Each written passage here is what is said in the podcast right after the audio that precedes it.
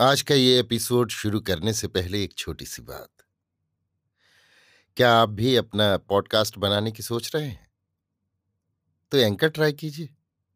ये पॉडकास्ट बनाने का सबसे आसान तरीका है।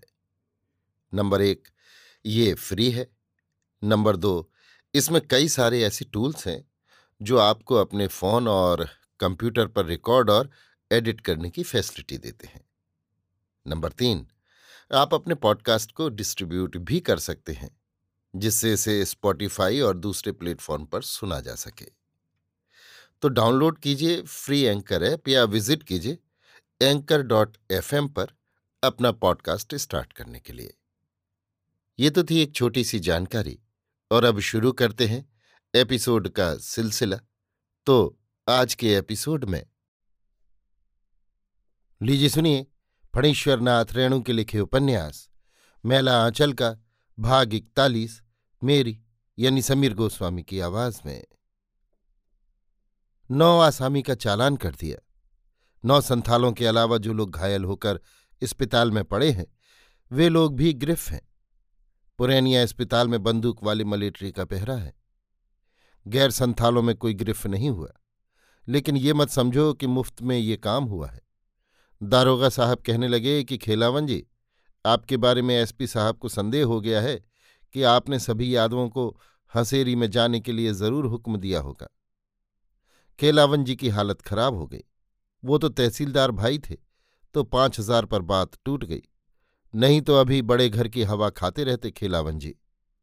सिंह जी घर में नहीं थे शिवशक्कर सिंह भी नहीं। अब सिंह जी लोगों के मन में क्या है सो कौन जाने? दारोगा भी तो राजपूती ही है।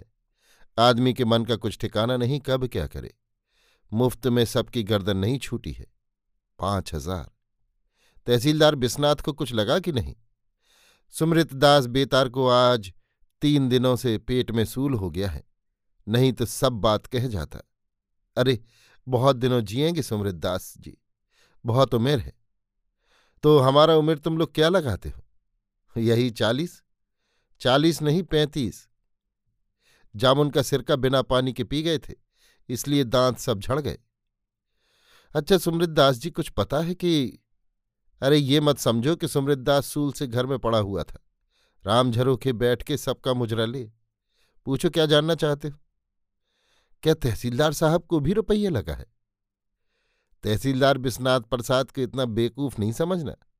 वो दारोगा तो ये तहसीलदार। तुम कौआ तो हम कैथ वाली कहानी नहीं सुने हो? तहसीलदार हर गौरी बेचारा, अति संघर्ष करे जो को अनल प्रकट चंदन ते हो ही सियावर रामचंद्र की जय लेकिन राजपूत टोले को तो एसपी साहब भी नहीं छोड़ सकते हैं।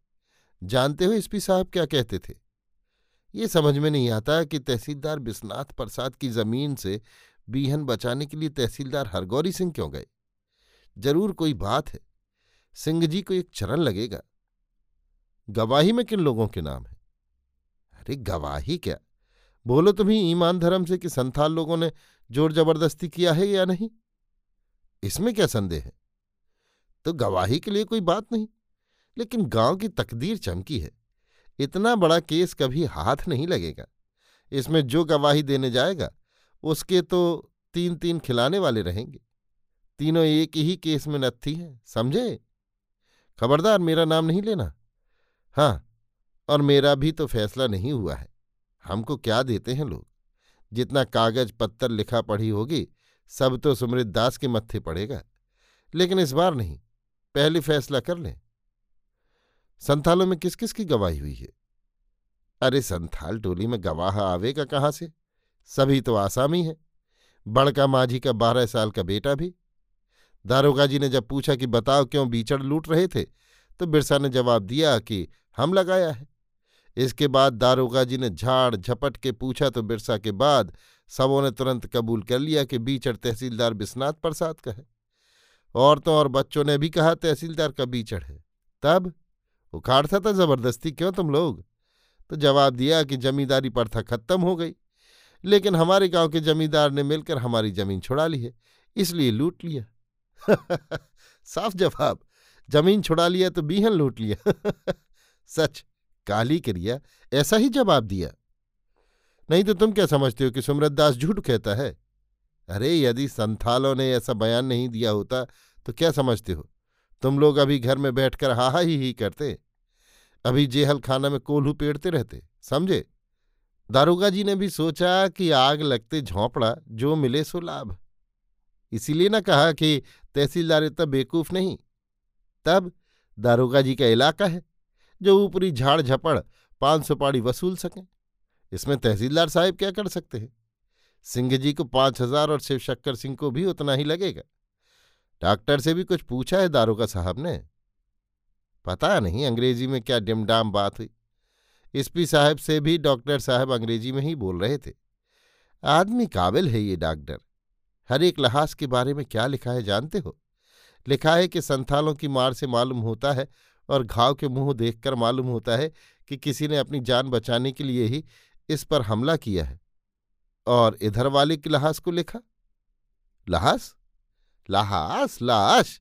पुलिस दारोगा, मलेट्री, मार, जेहल, काला पानी, नहीं फांसी।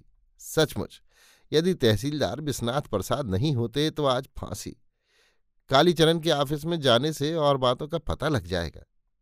सोशलिस्ट पार्टी के ऑफ़िस में भीड़ लगी हुई है। कालीचरण ने कहा है, आज सुराजी, सोशलिस्ट और भगवान कीर्तन एक साथ गाए जाएँगे। सबसे पहले पुराने जमाने का कीर्तन नारदी भटियाली कीर्तन होगा। बूढ़े लोगों के गले में अब भी जादू है। आजू से बिराजू श्याम कदली के छैया, आवत मोहनलाल बंशी बजैया।